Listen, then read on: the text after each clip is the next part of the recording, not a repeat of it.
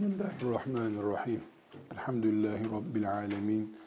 Ve salatu ve selamu ala Resulillah Muhammedin ve ala alihi ve sahbihi ecma'in.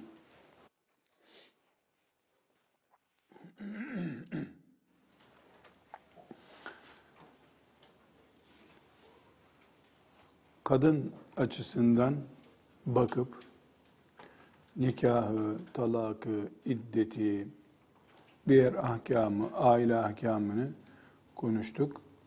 Bütün bunları toparlamak için ailenin normal standartlarını da konuşmamız lazım. Normal aile yapısı nasıl oluyor bunu konuşmamız lazım. Ee, sonra da Kur'an-ı Kerim'in nüşuz diye isimlendirdiği aile çatlağını nasıl tedavi edebileceğimizi konuşmamız lazım. Son derslerimiz bu konu üzerine birikmiş olacak. Aile deyince e, iki uç görüş vardır. Birincisi ailenin karı koca, çocuklar hep böyle çiçek bahçelerinde filan mutlu olacakları yönünde e, bir telkinat yapılır. İşte hatta buna muruet görmek denir Türk örfünde. Yani evlenince uçuk bir dünyada hayaller, bir tür cennet. Bu kesinlikle yanlıştır. Hayata aykırı bir şeydir. Tabiata aykırıdır. Aynı şekilde aile, evlenmek, çocuk sahibi olmak bela oğlu beladır. Kadın Allah'a sığın, erkek Allah'a sığın denecek şekilde bakış tarzı da yanlıştır.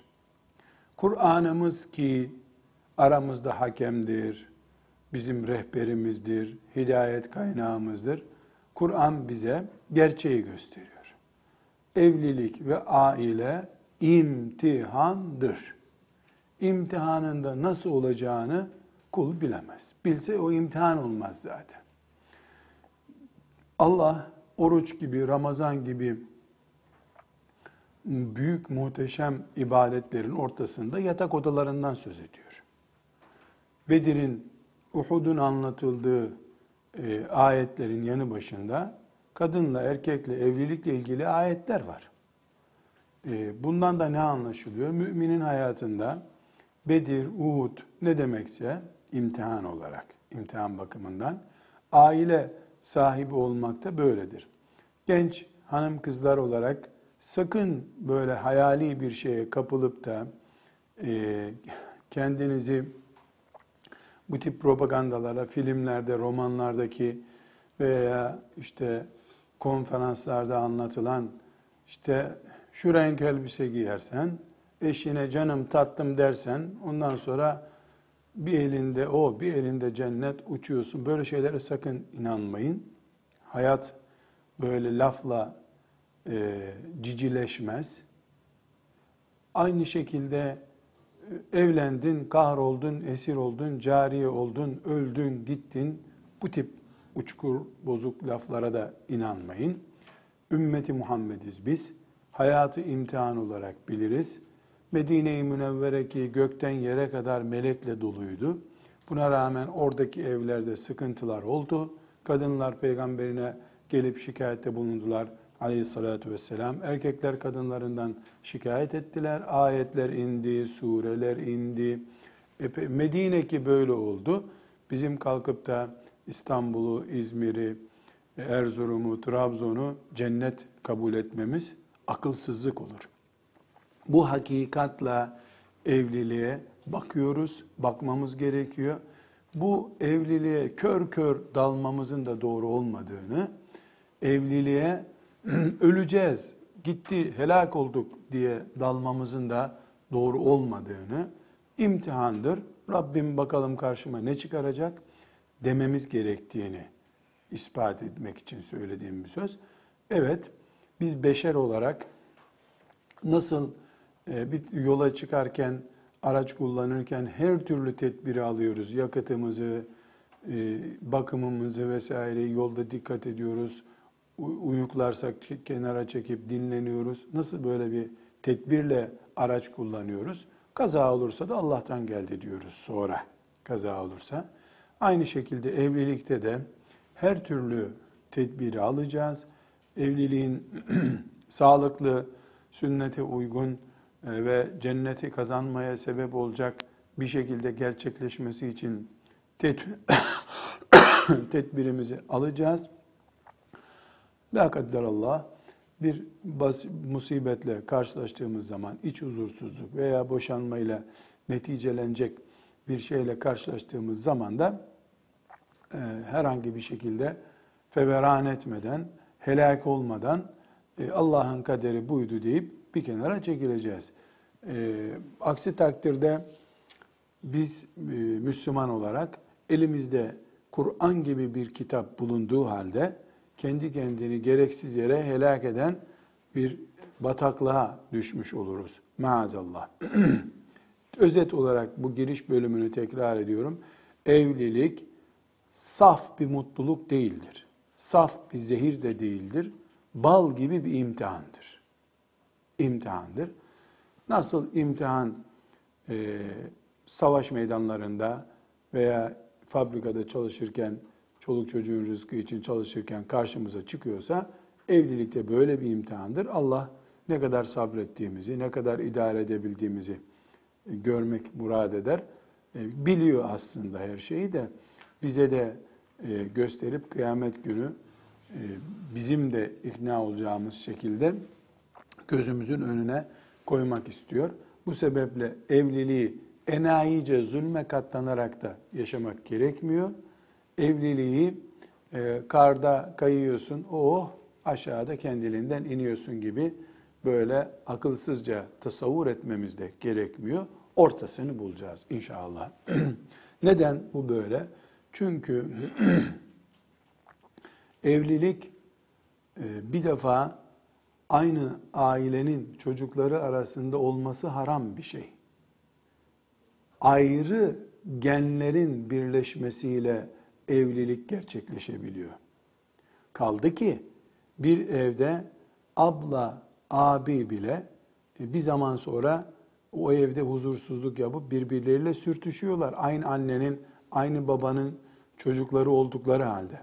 Bir de düşün ki 70 batın öteden e, senin diyarından bile değil. Belki de rengi bile senin e, sülalenin rengiyle aynı değil, dili farklı, yabancı bir insanla bir araya geleceksin. Hiçbir sorun olmayacak.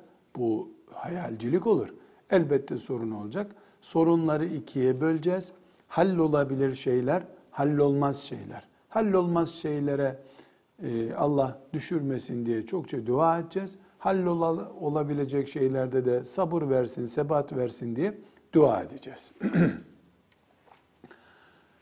Hanım kızlar, şeriatımıza göre evliliğin yani kadınla erkeğin bir araya gelmesinin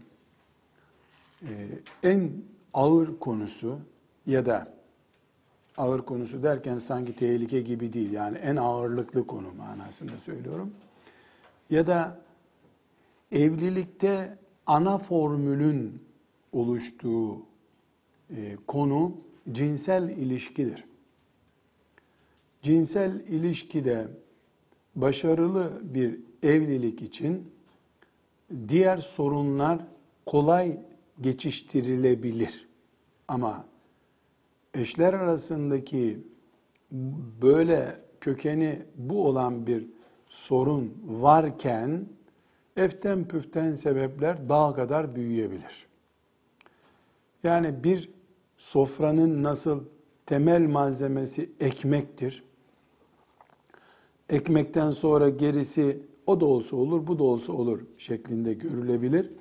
Evlilikte de temel e, evlenmek gayesi ve evliliği ayakta canlı tutan temel ihtiyaç bu cinsel ilişkidir. Bilhassa evliliğin ilk e, döneminde, orta yaş döneminde bu bağ çok güçlüdür.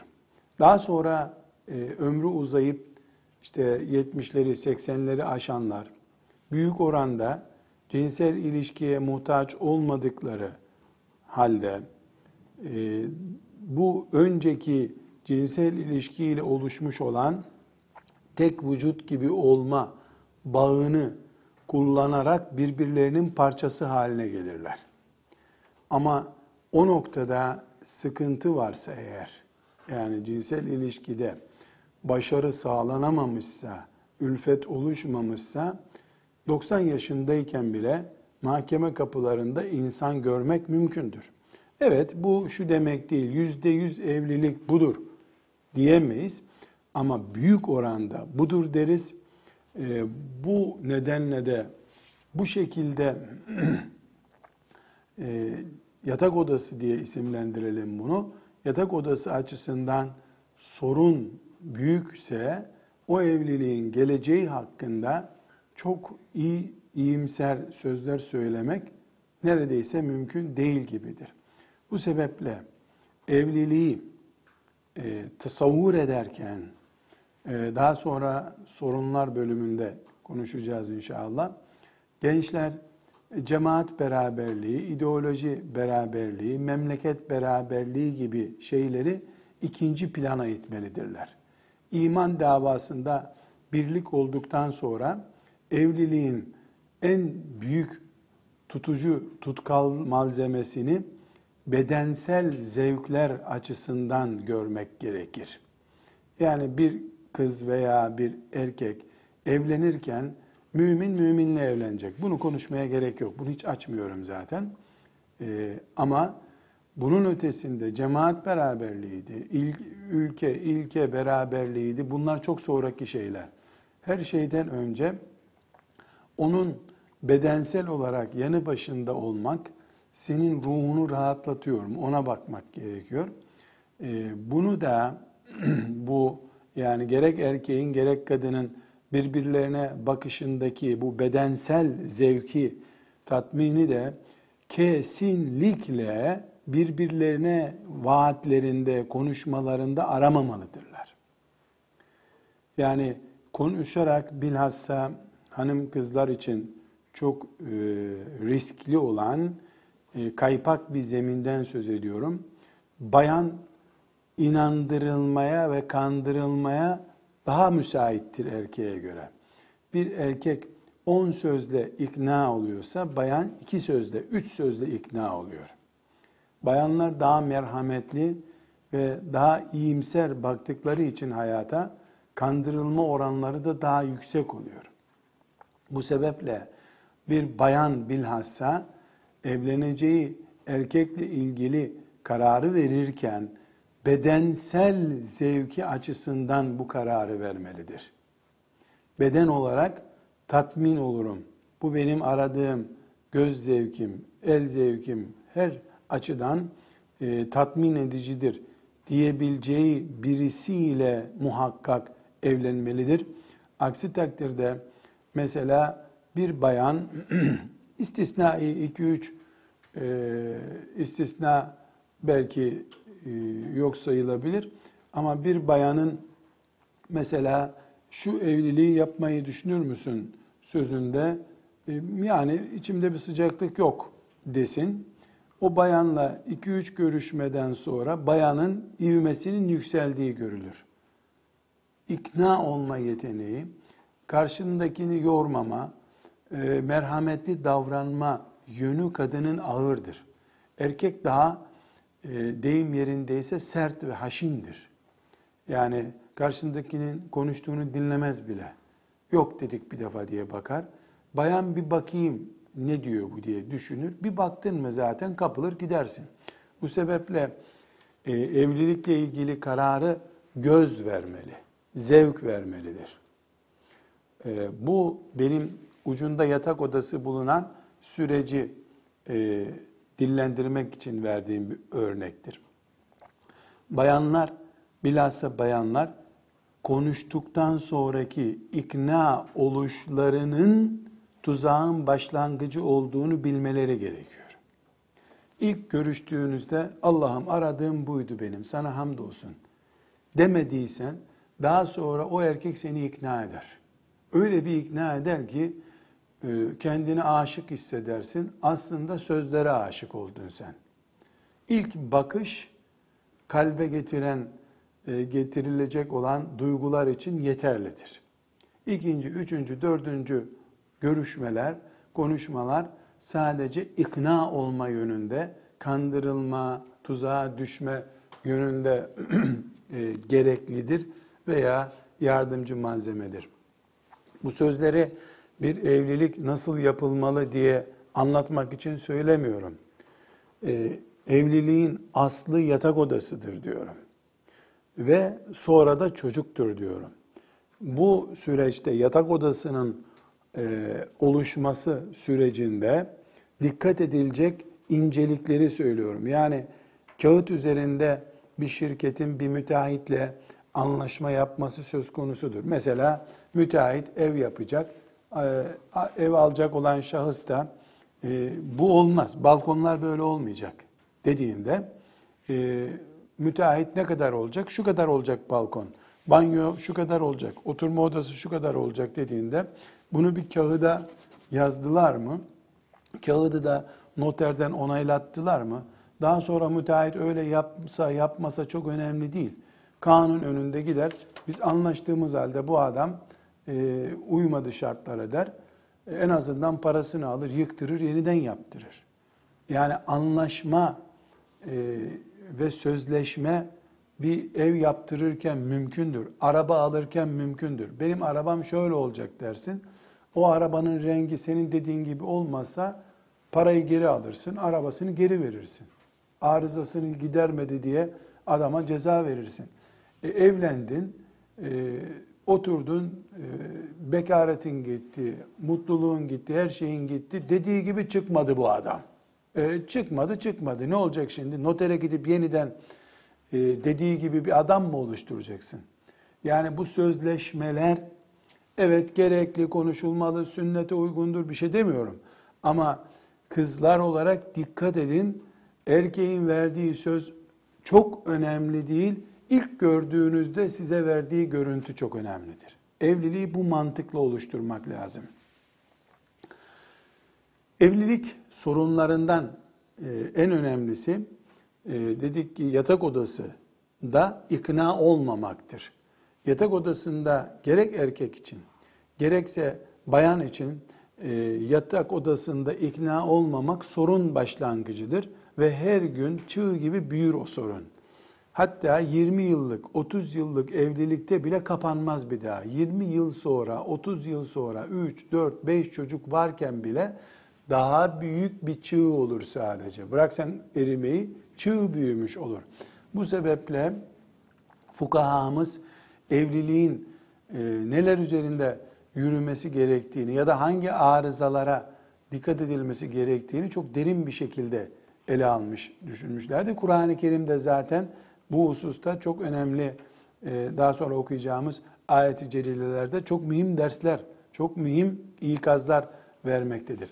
Hanım kızlar, e, cinsel ilişki evlilikte temel haklardandır. Gerek kadının ve gerekse e, erkeğin mahkeme konusu yapabileceği ciddi bir haktır. Burada bir yanlışı daha e, sizlerle beraber düzeltmek istiyorum. Şimdi evlilik, cinsel ilişki, yatak odası konuşulunca bizim toplumumuzda şöyle bir anlayış var. Kadın böyle evde oturur, hiçbir işle ilgilenmez. Erkek sürekli cinsel ilişki düşünür. Erkek böyle e, av peşindeki kedi gibi kadının peşinde dolaşır. Kadında masum, hiç öyle duygular taşımayan bir melek zannedilir. Bu yüzde yüz yanlıştır. İnsan fizyolojisine aykırı bir şeydir. Hayır, böyle olsaydı Allah Teala kadınlar zavallıdırlar, e, hakkınızdan sonra e, müdahale etmeyin, bırakın kadınları derdi. Bir erkeğin cinsellik duyguları e, aynı şekilde sizin bir bayan olarak cinsellik duygunuzdur. Evet, yaratılış gereği erkeğin duygusunun yönü, formülü şudur. kadınınki şudur diye denebilir. Ama cinsellik erkeğe mahsus bir duygu değildir. Erkekle kadının arasında ortak bir duygudur. Bu duyguyu yok saymak da yanlıştır. Bu duyguyu tek taraflı kabul etmek de yanlıştır. Bunun için cumhur fukahamız, Hanefiler, Malikiler ve Hanbeliler e, demişlerdir ki kadın da erkek de istediği zaman cinsellik hakkına ulaşmaya sahiptir. Bu bir zamanla, mekanla daraltılamaz. Erkek içinde, kadın içinde. Yani şu şekilde diyelim, mesela bir sabah yemeği, bir öğlen yemeği, bir de akşam yemeği yemek için söz konusudur. Ee, mesela sabah 8'de yemek yenir, 12'de yenir, 5'te yenir akşam diyelim. Saat 3'te dördüncü bir yemek istediğinde birisi uçuk bir ne demek? Üç, dördüncü yemek üçte ne çocuk musun sen diye bakılabilir. Ama cinsel ihtiyaç için bu söz konusu değildir. Günün 24 saatinde kendi evindeyken, misafirlikteyken, yolculukta iken, haçta iken, umrede iken, cenazede iken insan olarak gerek kadın ve gerek erkek ömrünün her anında yaşlıyken, gençken hiçbir şey değişmez. Kışın, yazın, her mevsimde bu ihtiyacını beyan etme, isteme hakkına sahiptir. Elbette karşısındaki de bir insan olarak e, yani takatıyla mükelleftir herkes. E, takati yetmiyor, hasta, ameliyat olacak. E, elbette cevap vermeyecek. Yani ama makul şartlar söz konusu olduğunda cinsel ilişki kadının da erkeğin de 24 saat 365 gün hakkıdır. Bunun için dikkat ederseniz kadının haccı ile ilgili konuyu görüşürken demiştik ki en riskli konulardan biri e, karı kocanın cinsel ilişki e, noktasına gelmeleridir ki hac açısından ciddi bir tehlikedir bu. Yine ona yeri gelince temas edeceğiz. Yani kadın da erkek de yani hacca gittin 10 gün hac sabredin be patladınız mı? E, denemez. Bu bir insan yaratılışıdır. Yani e, nasıl ki yeme su içme ihtiyacı e, niye diye güldürmüyor kimseyi. Aynı şekilde böyle bir ihtiyaçta kimseyi güldürmemelidir demiştir fukahamız. İkinci nokta olarak da bunları nokta nokta temas edelim. Ee, bir cinsel ilişki var evlilikte. Bir de cinsel ilişkinin ön altyapısı vardır. Buna bakma, dokunma e, ve benzeri işte öpme, okşama gibi ihtiyaçlar diyebiliriz. Yani cinsel ilişki e, son noktası evliliğin ama cinsel ilişkinin altyapısı denecek boyut var. Bunlarda da hiçbir zaman ve mekan kısıtlaması yoktur. Ramazan günü de yoktur, Mekke'de de yoktur, Medine'de de yoktur. Gerek cinsel ilişki ve gerekse diğer şartlarda kadın da erkek de e, bu hususta e, geçici bir e, sınırlama söz konusu olur. Mesela e, aybaşı halinde hatırlarsanız e, cinsel ilişkiye haram demiştik. Ama cinsel ilişkiye haram demiştik. Cinsel ilişkinin e, altında kalan yani daha geriki bölümlere haram dememiştik. Değil demiştik. Aynı şekilde Ramazan-ı Şerif orucu esnasında da e, cinsel ilişki haram, cinsel ilişkiden daha geri kalacak diğer işler için haram değil demiştik. Şu kadar ki abartılı e, beraberlikler, cinsel ilişki olmasa bile e, boşalma ihtimalinde e, Ramazan gününde bir kaza sorumluluğu getirir demiştik. Yani kaza derken e, kaza etmesi, orucunu kaza etmesi gerekebilir diye e, o kuralları zikretmiştik.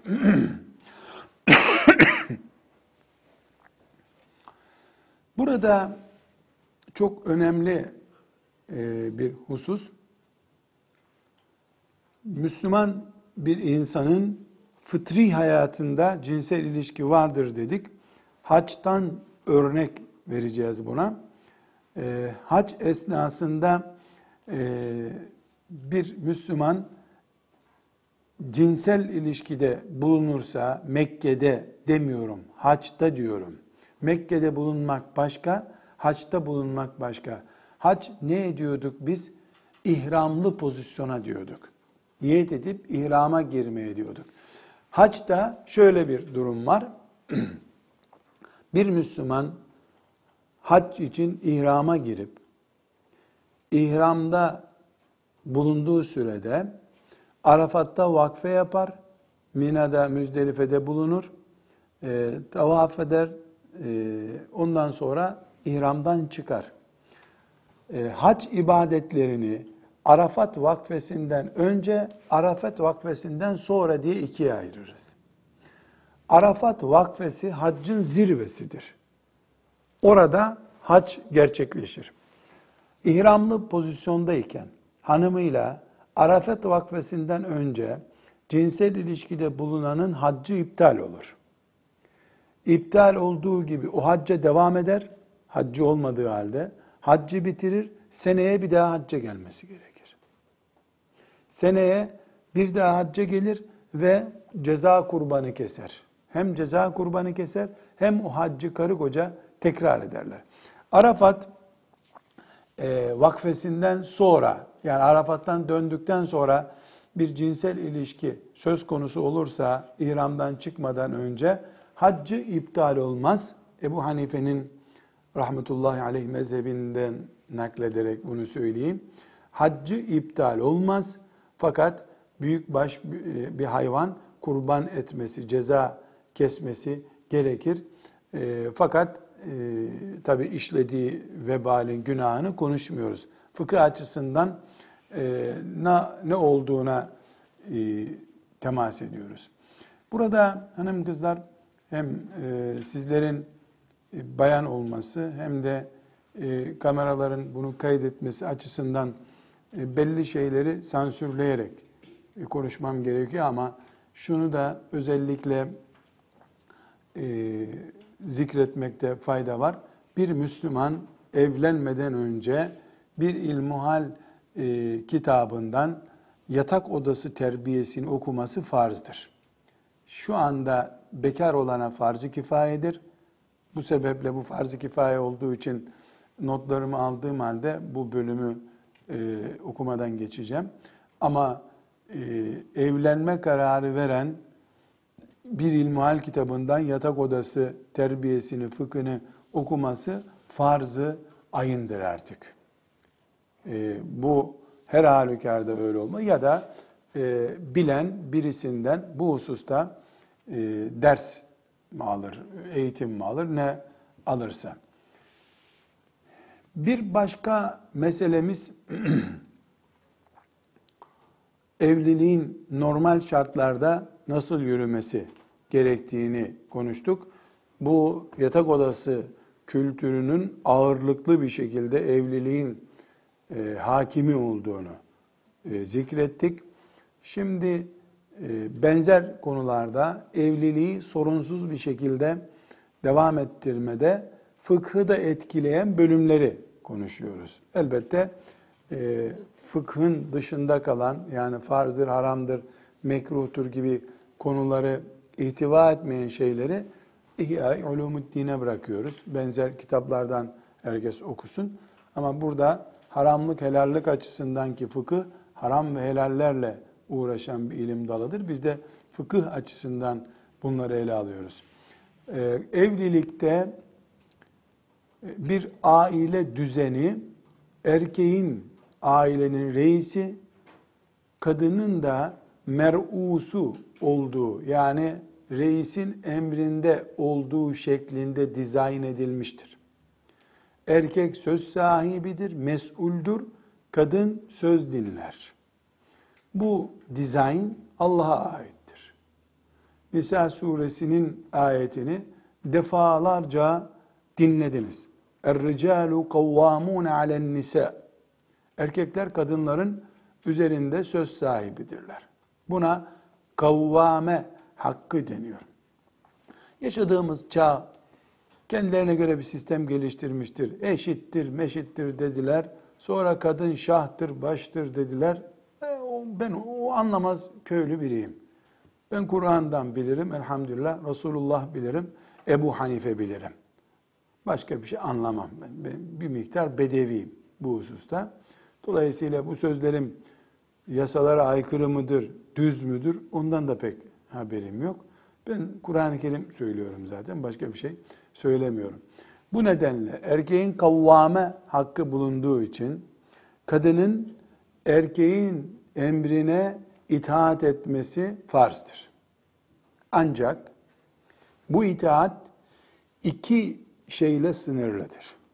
Yani erkek emredecek, kadın itaat edecek ama iki çizginin ortasında olacak bu itaat. Birincisi Allah'a masiyet olan bir şeyde itaat yoktur. Hiç kimseye itaat yoktur ki kocaya itaat olsun. Yani Allah'a masiyet ne demek? E, fıkhın haram diye bize gösterdiği şeyler Allah'a masiyettir, isyandır. Böyle bir şeye itaat edemez. Ederse zaten kadın mesul olur. Peki bunun ucunda boşanma olursa olsun. Boşandı, boşanmadı önemli değil. Allah'ın cehennemine girdikten sonra ailede mutluluk olsa ne olur? E, dağınıklık olsa ne olur? Böyle düşünemeyiz bunu. E, binaenaleyh e, kadın erkeğe itaat edecek bir şartla. Nedir o? İsyan olmayacak. İkinci şartımız bu itaat makul ölçülerde olacak. Makul ölçüsü dışındaki ölçülerde itaat yoktur. Misal, örnek verelim. Bana çay hazırla dedi. Buna itaat edecek mi? Edecek. Peki. Geldi dedi ki hanım cuma namazı kıldık. Arkadaşları çaya çağırdım. 300 kişi kadarlar. Çay yapsana içelim. Bir dakika ya. Sen bir kahveye götürsen 300 kişiyi kahveci çay yetiştiremez bunlara. Bir saat bekleyin yeniden su kaynatayım der. 300 kişiye ben nasıl çay pişireceğim? Vay sen Allah sana itaat et dememiş miydi? Tamam boşanma kararı. Boşarsan boşa. Böyle delinin karısı olmaktansa dul kalmak daha iyi. Makul değil dediği şey. Kabul edilebilir bir şey değil. Ramazan-ı Şerif'te tutturmuş 200 kişilik talebe yurduna iftar vereceğim. E ver. Lokantadan al yemek getir. Üç arkadaşa iftar ettirmek başka şey. Yüz kişiye iftar ettirmek. Bir kişi nasıl bunu pişirir? Onun tencereleri zaten 10 kişilik yemek bile almaz. Yani bir makul olan itaat var. Makul olmayan itaat var. Mesela başka bir örnek. Ee, biri İstanbul'da oturuyor. Ee, biri de Erzurum'da oturuyor. Kendisi de Adapazarı'nda oturuyor diyelim. Şimdi halanın biri ya da dayının biri İstanbul'da, öbür halan öbür dayın da Erzurum'da. Onlar da Adapazarı'nda oturuyorlar. Kadın diyor ki, üç sene oldu, ben halamı özledim, beni bir İstanbul'a götür. Makul mu? Makul. Dengeli, dengeli bir istek. 150 kilometre, 150 kilometre götürüp bir iki üç saat ziyaret edip geri gelir. Kadın dedi ki hazır gelmişken bir hafta ben e, halamın evinde durayım. Olmaz. Hicret edelim demedin sen. Ziyaret dedin. Sonra bu halanın kocası senin mahremin değil. Halanın kocasının olduğu bir evde sen ancak iki saat misafir odasında mahremiyet ölçüleriyle durabilirsin. Dengeli bir isteğe evet ama abartılı bir isteğe hayır. Öbür hafta ben halamı çok özledim geçen muhabbet yarım kaldı bir daha gidelim. Ha, denge dışı bu. Peki aynı şeyi erkek tarafına uyarlayalım. Ben İstanbul'da dayımı ziyarete gidiyorum. Sen de gel. Dayım da hastaymış. Güzel. Gittik. Yaşlı dayı amcayı ziyaret ettik. Hanım bu gariplerin yemeği de yokmuş. Bir yemek yap, iki gün biz gidince yemeği yesinler. Tabii. Çok güzel bir insani bir şey.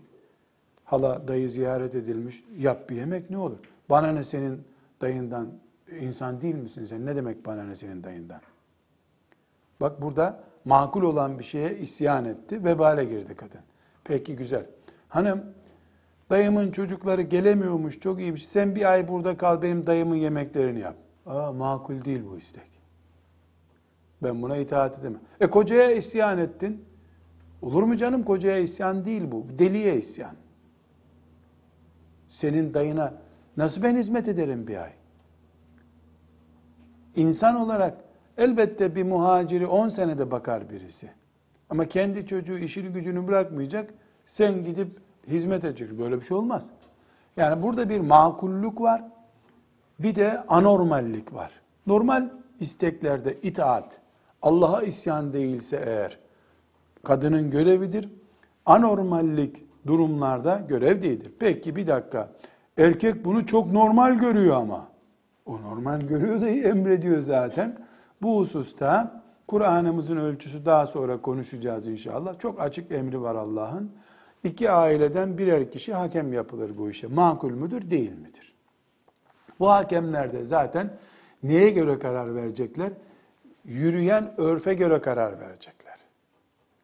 Bir Erzurumlu e, yaşlı zat e, Mekke'de muhabbet ederken bana demişti ki o zamanlar 80 yaşındaydı 30 sene önce. Yaşasa şimdi 110 yaşlarında biri olurdu demek ki. Ben dedi evlendiğimde dedi hanımım dedi pamuk yatağını ilk defa benim evimde görmüş dedi.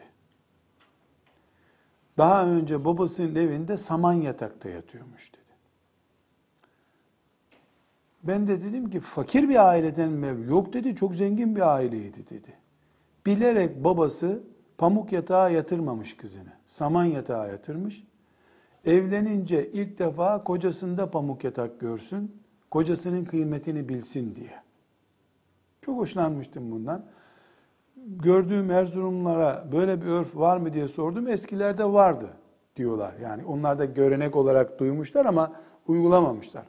Şimdi 200 sene önceki kültür böyleymiş. İyi kötü ayrı bir konu. Şimdi biz ailede böyle bir şart isteyebilir miyiz? İsteyemeyiz. Şu anda öyle bir şey yok. Şu anda ortopedik yatakların olduğu bir dünyada yani örfün ne kadar in, e, Müslüman üzerinde etki edebileceğini söylüyorum. Zamanında böyleydi diye böyle olması gerekmiyor. Dolayısıyla aile eğer bir konuda normal midir, anormal midir diye diretiyorsa, biri diyor bu normal bir istek değil, öbürü de anormal istek diyorsa daha sonra göreceğiz inşallah.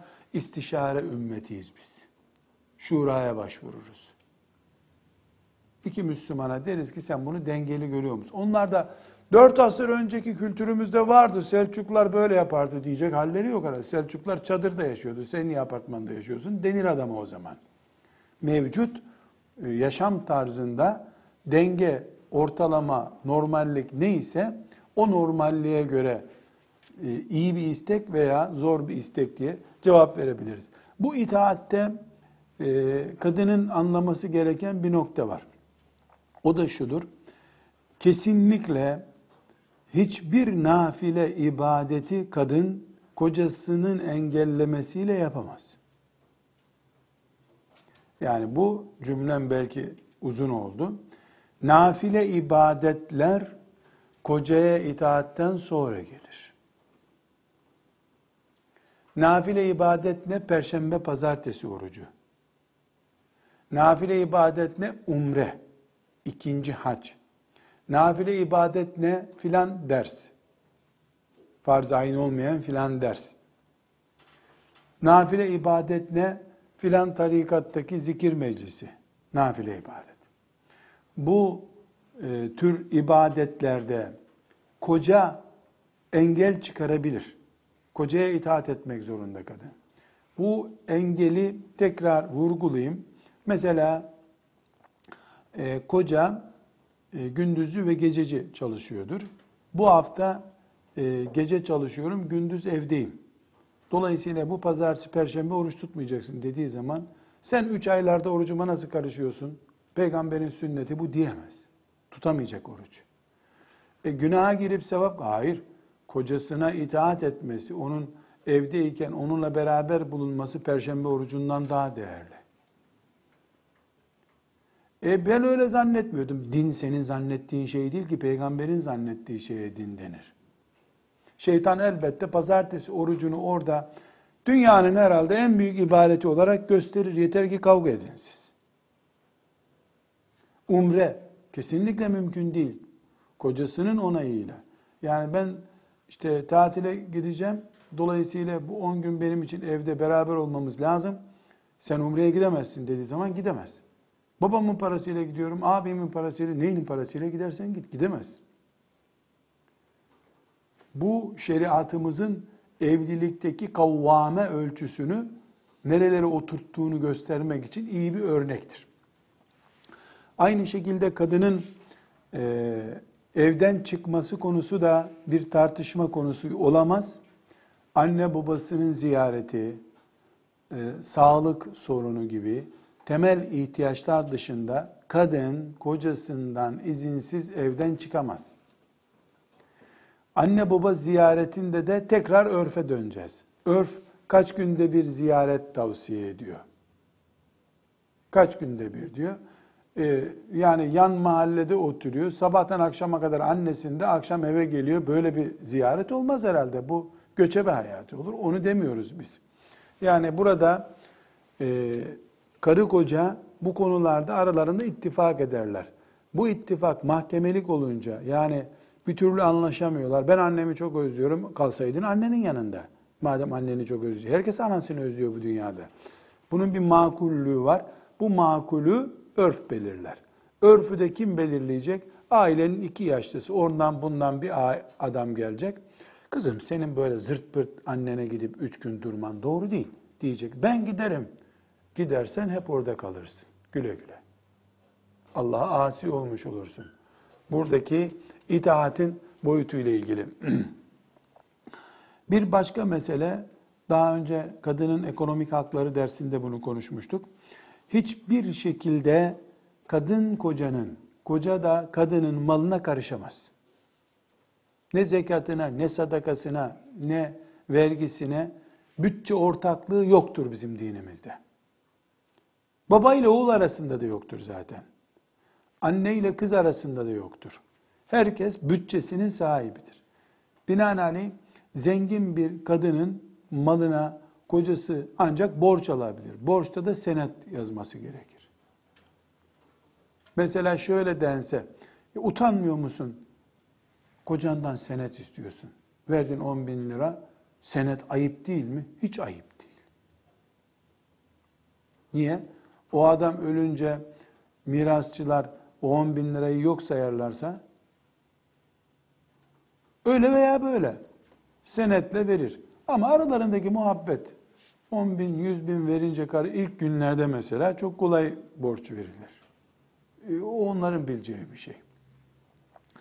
Kadın erkek düzeninin evde nasıl normal olması gerektiğini konuşuyoruz. Bir başka mesele e, nafaka konusu defalarca derslerde geçti bu.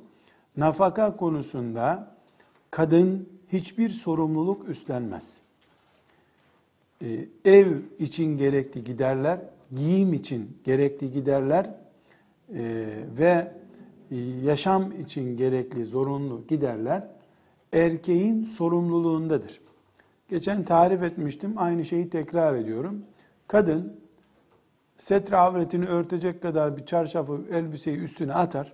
Elini, kolunu poşet bile almadan eline sallayarak kocasının evine gelir. Selamun aleyküm. Aleyküm selam. Ben evlendim ya geldim.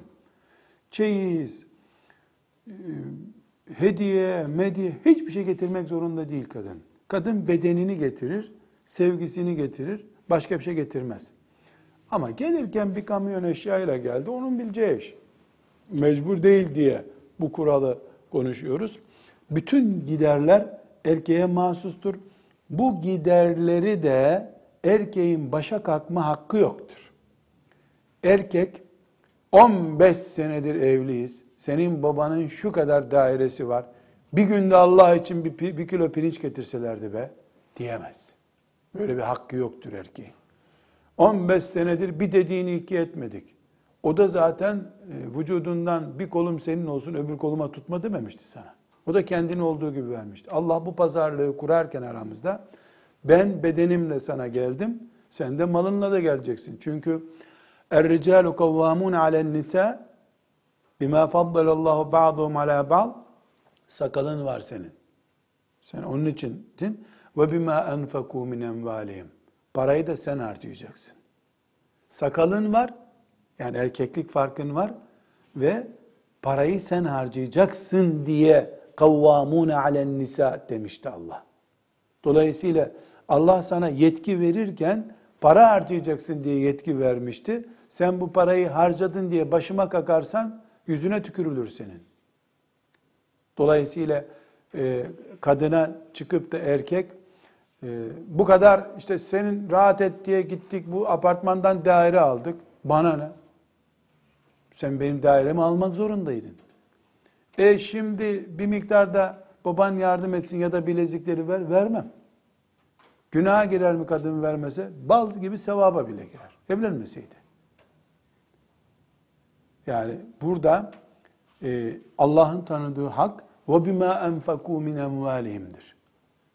Siz para harcayacaksınız diye, çar, çarşıda pazarda çalışacaksınız, para kazanacaksınız diye bir puan öne geçirdik sizi diyor Allah. Hem kavvamun alen nisa deyince yaslanacaksın, bir kahve içelim be diyeceksin. Hem de hop hop pazardan şunu aldık, kasaptan şunu aldık diyeceksin. Mecbursun. O kahveyi yaptırırken kadına o hakkı zaten bunun için sen almıştın. Bu hususta hiç kimsenin bir hık etme, dırdır etme hakkı yoktur. Çok önemli bir konumuz daha var hanım kızlar. Bunu çok dikkatlice dinlemenizi istiyorum. Ee, karı kocalık ilişkilerinde ne konuşuyoruz? Normal Müslüman bir ailenin içindeki yapıyı konuşuyoruz. Bir ailede e, kadının erkeğe hizmeti konusu nasıl halledilecek? Hizmetle neyi kastediyoruz? Eski fukaha değirmende un yapma, hamur yapma, yemek yapma, çamaşır yıkama, erkeğin işte e, şu bu ihtiyaçlarını giderme, bahçesinde çalışma gibi başlıklarla bunu e, halletmişler. Şimdi Evde bir sorun yoksa karı koca arasında kadın çamaşır da yıkar, hayvanlara da bakar, tarlada da çalışır, inşaatta da çalışır. Kimsenin bir şey diyeceği yok. Karı koca mutlu yaşamak için çalışıyorlar. Ama bu sorun olduğu zaman yani ben senin inşaatında çalışmak zorunda mıyım? Ev yapıyoruz, harcı bana taşıttırıyorsun.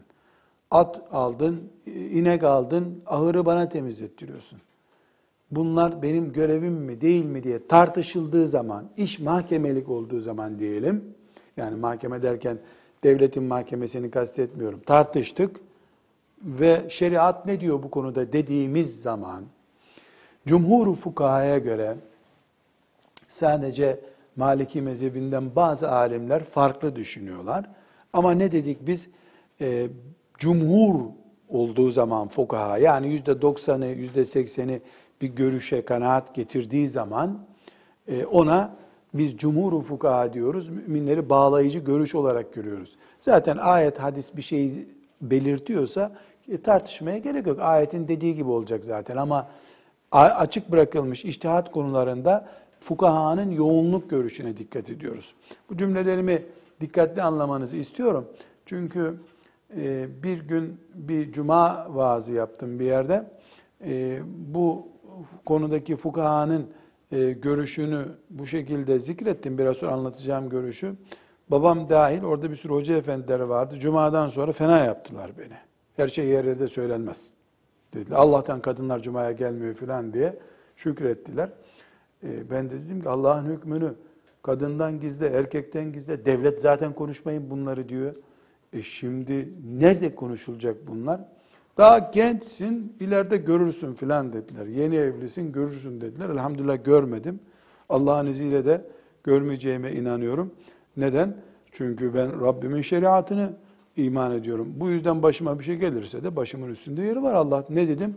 Başta ne dedik? E zaten imtihan görüyorum evliliği. Şimdi bir evde işte eskilerin deyimiyle değirmen yapmak, un yapmak, ondan hamur yapmak, ekmek yapmak ev hizmeti diyelim. Ev hizmeti kadının yükümlülüğünde değildir. Erkek hizmetçi tutmak, dışarıdan hizmet satın almak zorundadır. Bu yüzden de bizim şeriatımızda asgari ücret belirlenirken asgari ücret için gerekli zorunlu masraflardan biri de hizmetçi masrafıdır. Sadece mutfak masrafı, ayakkabı masrafı değil, bir de evde bir hizmetçiye verilecek bir maaş kadar bir miktar da mesela e, asgari ücrete ne nasıl belirleniyor şimdi asgari ücret? İşte dört kişi sayıyorlar bir aileyi. Dört kişinin mutfakta yiyeceği peynir, 100 gram zeytin vesaire, elektrik masrafı, su masrafı, kirası işte 700 lira yeter diyorlar mesela. E, bu şeriat sisteminde hesaplandığında 700 lira hesaplanıyor. Bir de asgari ücretle çalıştırılacak bir hizmetçi lazım o eve. 700 liradan aşağıda o çalışamaz çünkü asgari ücretle çalışacak. 700 de o 1400 liradır asgari ücret diyor. Hizmetçi diye bir ek bütçe var. İslam şeriatının düzeninde. E, fakat şu anda tabii onu konuşmak durumunda değiliz. Kadın erkeğin e, hizmetlerini yapmak zorunda mı diye bir mahkeme söz konusu olursa e, cumhuru fukahaya göre böyle bir zorunluluk yoktur. Çünkü nikah bir sözleşme akittir.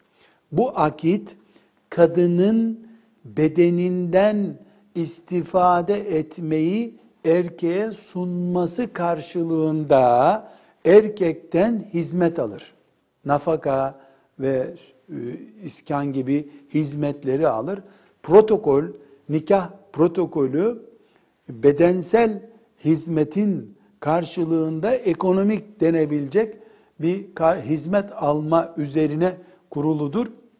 Kadın hizmetçi gibi evin işlerini de görmeye kalktığında bu protokol aşılmış olmaktadır. Nikah aktinin üstüne çıkılmış olmaktadır der fukahamız rahmetullahi aleyhim cemiyan.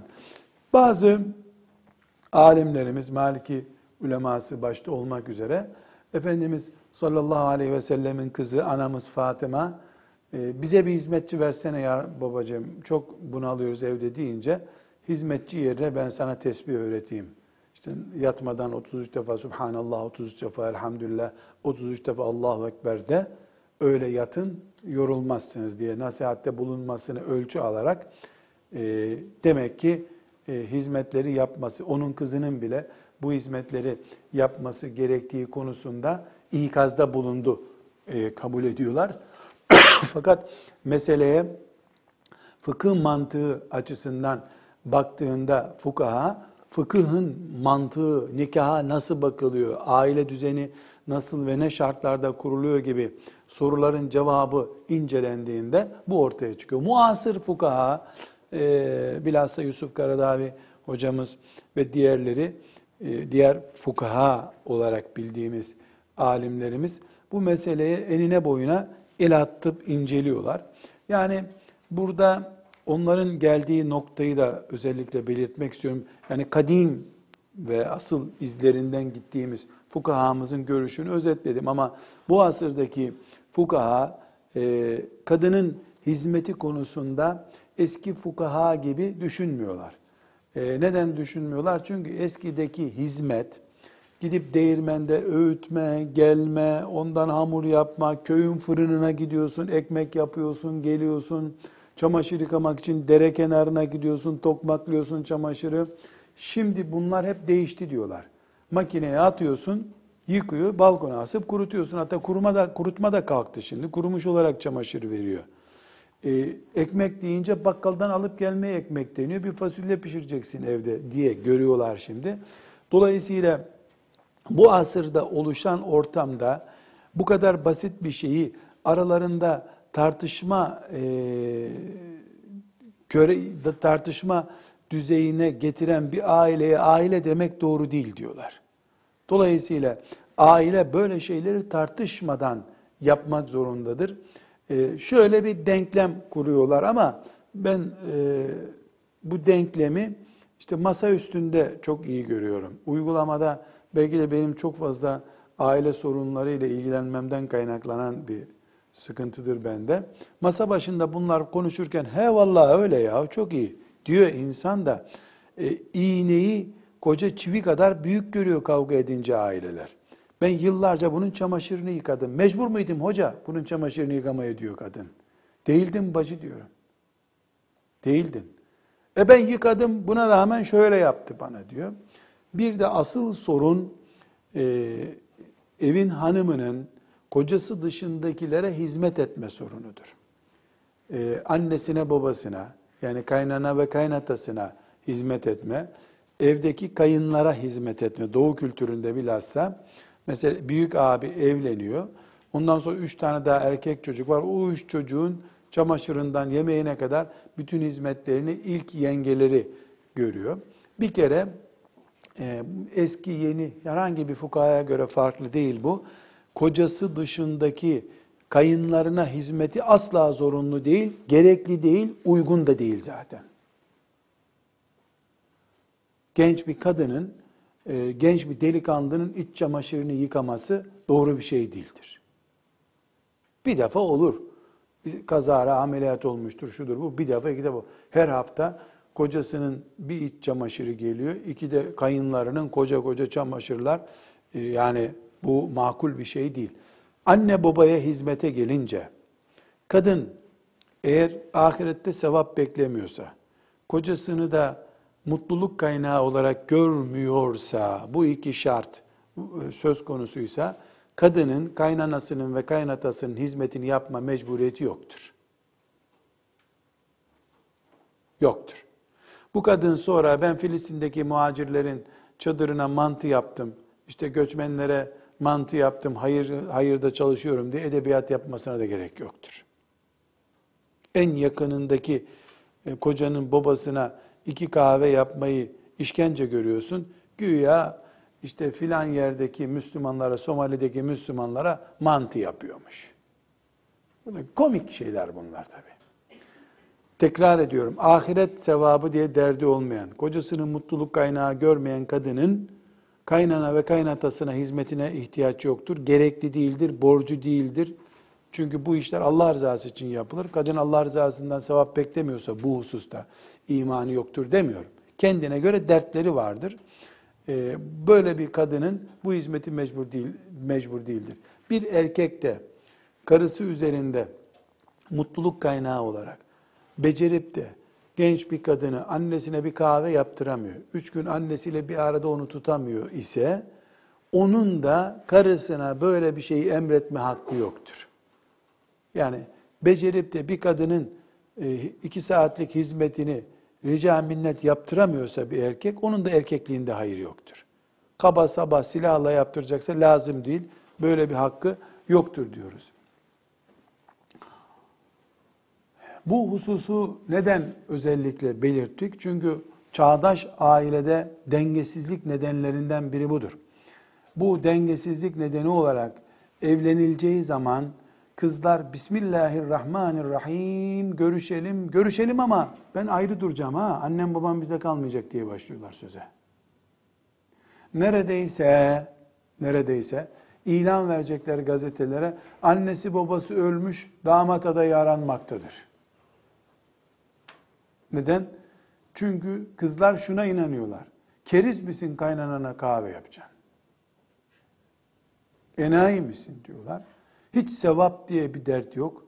Ben anasına hizmet ettikçe o da benim anama hizmet eder diye bir şey yok. Benim anamın ihtiyacı yok zaten. Onun anası hiç yaşlanmayacak çünkü. Bu kadar maddileşmiş, bu kadar karunlaşmış bir anlayışa şeriatın yapacağı bir şey yoktur. Şeriat ahiretteki sevap vaatleriyle iş yaptırmaktadır. Böyle bir evliliğin de anlamı yoktur. Bu resmi evliliklerdir. Bir araya gelmektir bunun adı. Buna evlilik, nikahlanma denmesine gerek yoktur. Bu hususu da bu şekilde vurguluyoruz. Ee, peki burada çözüm getirdik mi? Ee, getirdik. Bir, esasen kaynanalar da bunu hak etmektedirler. Maalesef benim gördüğüm örneklerde kaynana öyle bir anlatıyor ki Meryem annemiz mübarek 2010 yaşlarında bir teyze. Meryem anne evliya. Sonra bir inceliyorsun ki kadının kıllarını saymış gelininin. Yapmadığı işkence ama Allah rızası için çok iyi niyetlerle yapmış hep. Kendisi 80 yaşında, 20 yaşında bir gelinin onun atmosferine girmesini istiyor. Ee, sen genç bir insanın duygularını idrak edemeyecek durumda bir kadınsan sen ayrı evde kalmalısın. Burada erkekler anne babalarını ihmal etme hakkına da sahip değiller. Makul olan şudur. Anne baba müstakil dairesinde durmalı. Yanı başında bir dairede de evlat durmalı. Anne babanın hizmetini yapmalı. Ee, gelin de oğlu da bu hizmetten zevk almalılar. Ee, büyükler, kaynana ve kaynatalar hadlerini bilmez duruma geldiklerinde e, gelin haklıdır. Yani kanuni boyutu itibariyle hem medeni kanun diyelim buna, ne medeniyeti varsa, hem de şeriatın kanunlaşmış bölümünde yani masa üstündeki bölümünde gelinin böyle bir sorumluluğu yoktur. Bu sorumluluğu örf getirir. Örf de insanlar arasındaki makul ilişkilerin adıdır. Despotizme örf denmez. Zulüm denir. Yaşlılar yaptıklarının işkence olacağını anlayamıyorlar. Oturduğu zaman teyze iki saat kaynanasından çektiği işkenceleri anlatıyor. Ah ah o bir anlattı mı zannedersin Nemrud'un sarayında işkence görüyordu. Öyle anlatıyor ama onun yaptıklarını filme alsan da bu teyze bunları ne? Ha benim çektiğim işkenceler de bunlar işte diyor. Bir de bakıyor kendisi aynısını yapıyor. Bu bir kader demek ki. Kaynana kaderi, gelin kaderi bu. Bir insan kaç gün bu dünyada yaşayacak ki kaynanan benim, Allah rızası için olsun diyorsa ne mutlu. Mücahide bir hanımefendi, mücahit bir damat efendi bu. Ama e, yasa olarak mecbur mu? Mecbur değil. Mecbur değil. Şeriatın getirdiği, cumhurun emrettiği e, ya da cumhurun işaret ettiği fıkıh kuralı budur. Burada hanımefendiler bu bölümün son noktası olarak şunu söyleyeceğiz. Başta ne dedik? Evlilik öyle görüşürken yapılan aşk laflarıyla yürür bir şey değildir. Onlar iki gün. Sonra herkes misafirler gitti mi belanla baş başasın. İmtihan bu. Muhakkak sorunlar çıkacak. Sorunsuz evlilik aptal evliliğidir. Yani aptalca düşünüyorsun sen böyle bir sorunsuz evlilik olacağını. Sorunlara muhakkak muhatap olacaksın. Çocuğundan bir yerden bir sorun gelecek. Sorun, dert senden büyük olmayacak hiçbir zaman. Bomba gibi bir sorunun karşısına çelik göğüsle çıkacaksın. Başka türlü ezilirsin. Büyütmeyeceksin, abartmayacaksın. Daha beteri olabilirdi diyeceksin. Çözüm içinde Şura suresinin 10 38. ayetini şiar edineceğiz. Şura suresinin 38. ayetine göre yuva kuracağız. Ne 38. ayet? وَالَّذ۪ينَ اسْتَجَابُوا لِرَبِّهِمْ وَالَّذ۪ينَ şu müminler ki istecabu li rabbihim Rablerine uydular. Rablerinin emrine cevap verdiler. Allah beğendiği kullarını sayıyor şimdi. Ve akamus salah ve namazı ikame ettiler. Beynehum ve emruhum şura beynehum ve emruhum şura beynehum beynehum ve işleri aralarındaki şura ile hallederler. Ve emruhum şura beynehum ve işleri aralarında şura ile hallederler. Ve mimma razaknahum yunfikun. Allah'ın verdiği rızıklardan zekatlarını verirler. Zekat İslam'ın olmazsa olmaz beşinden biri. Namazı ikame etmek İslam'ın olmazsa olmaz beşinden biri. İkisinin arasında ne var? Şura beynehum. Şura beynehum. İşi şura ile halletmek. Şura ile halletmek. Ve emruhum şura beynehum. Namaz kılıyor, zekat veriyor, şurası yok.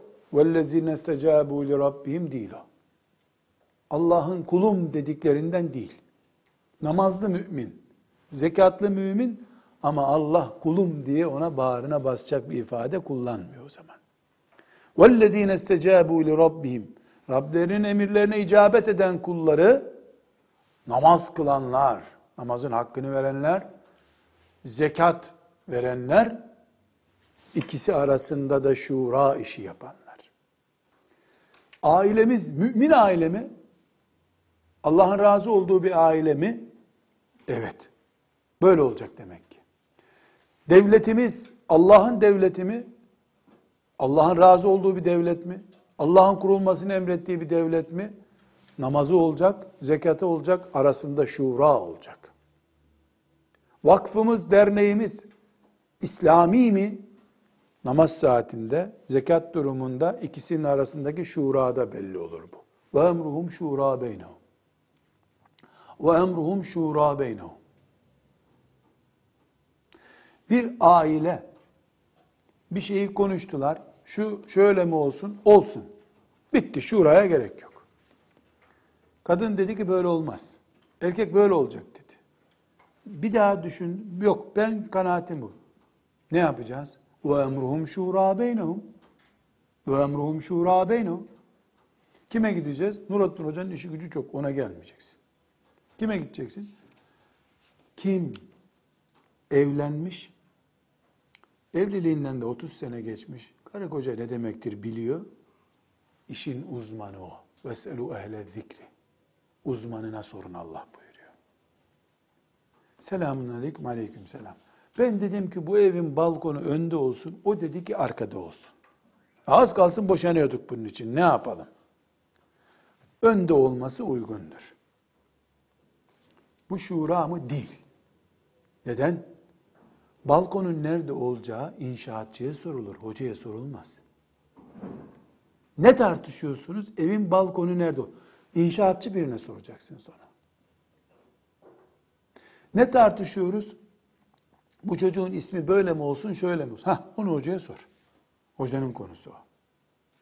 Ne tartışıyoruz? Kahvaltıyı çorba mı yapalım? Doktora sor. Ve emruhum şura beynehum. Allah Teala her şeyi hocaya sorarlar demiyor. Şura ile hallederler. İstişare ile hallederler. İstişare nedir? Uzmanına sormaktır. Sonra bildiğini yapmak değil ama. Gösterilen yöne gitmek. Demek ki normal aile ve emruhum şura beynehum ailesidir. Bu siyasetle ilgili de bir ayet, aileyle ilgili de bir ayet Sokağımızda, ticaretimizde, her şeyimizle ilgili bir ayet, karı kocayla da ilgili bir ayet. وَاَمْرُهُمْ شُورَى بَيْنَهُمْ O zaman kavga etmeden, avukata gitmeden, birbirlerine bağırıp çağırıp küfredip hakaret etmeden وَاَمْرُهُمْ شُورَى بَيْنَهُمْ olan aileler وَالَّذ۪ينَ اسْتَجَابُوا لِرَبِّهِمْ Rablerine doğru dönmüş ailelerdir. O aile mübarek ailedir. Mahkemeye düştükten sonra herkes gidiyor soruyor zaten nasıl mahkemeden kurtulurum diye. Ve emruhum şura beynehum ümmetiyiz biz. Ve namazdan mı değerli, zekattan mı değerli bilmiyorum. İkisinin arasında bir şey bu çünkü. Desem zekattan değerlidir olmuyor. Desem namazdan değerlidir olmuyor. Daha küçüktür desem olmuyor. Ve emruhum şura beynehum sağında namaz, solunda zekat var.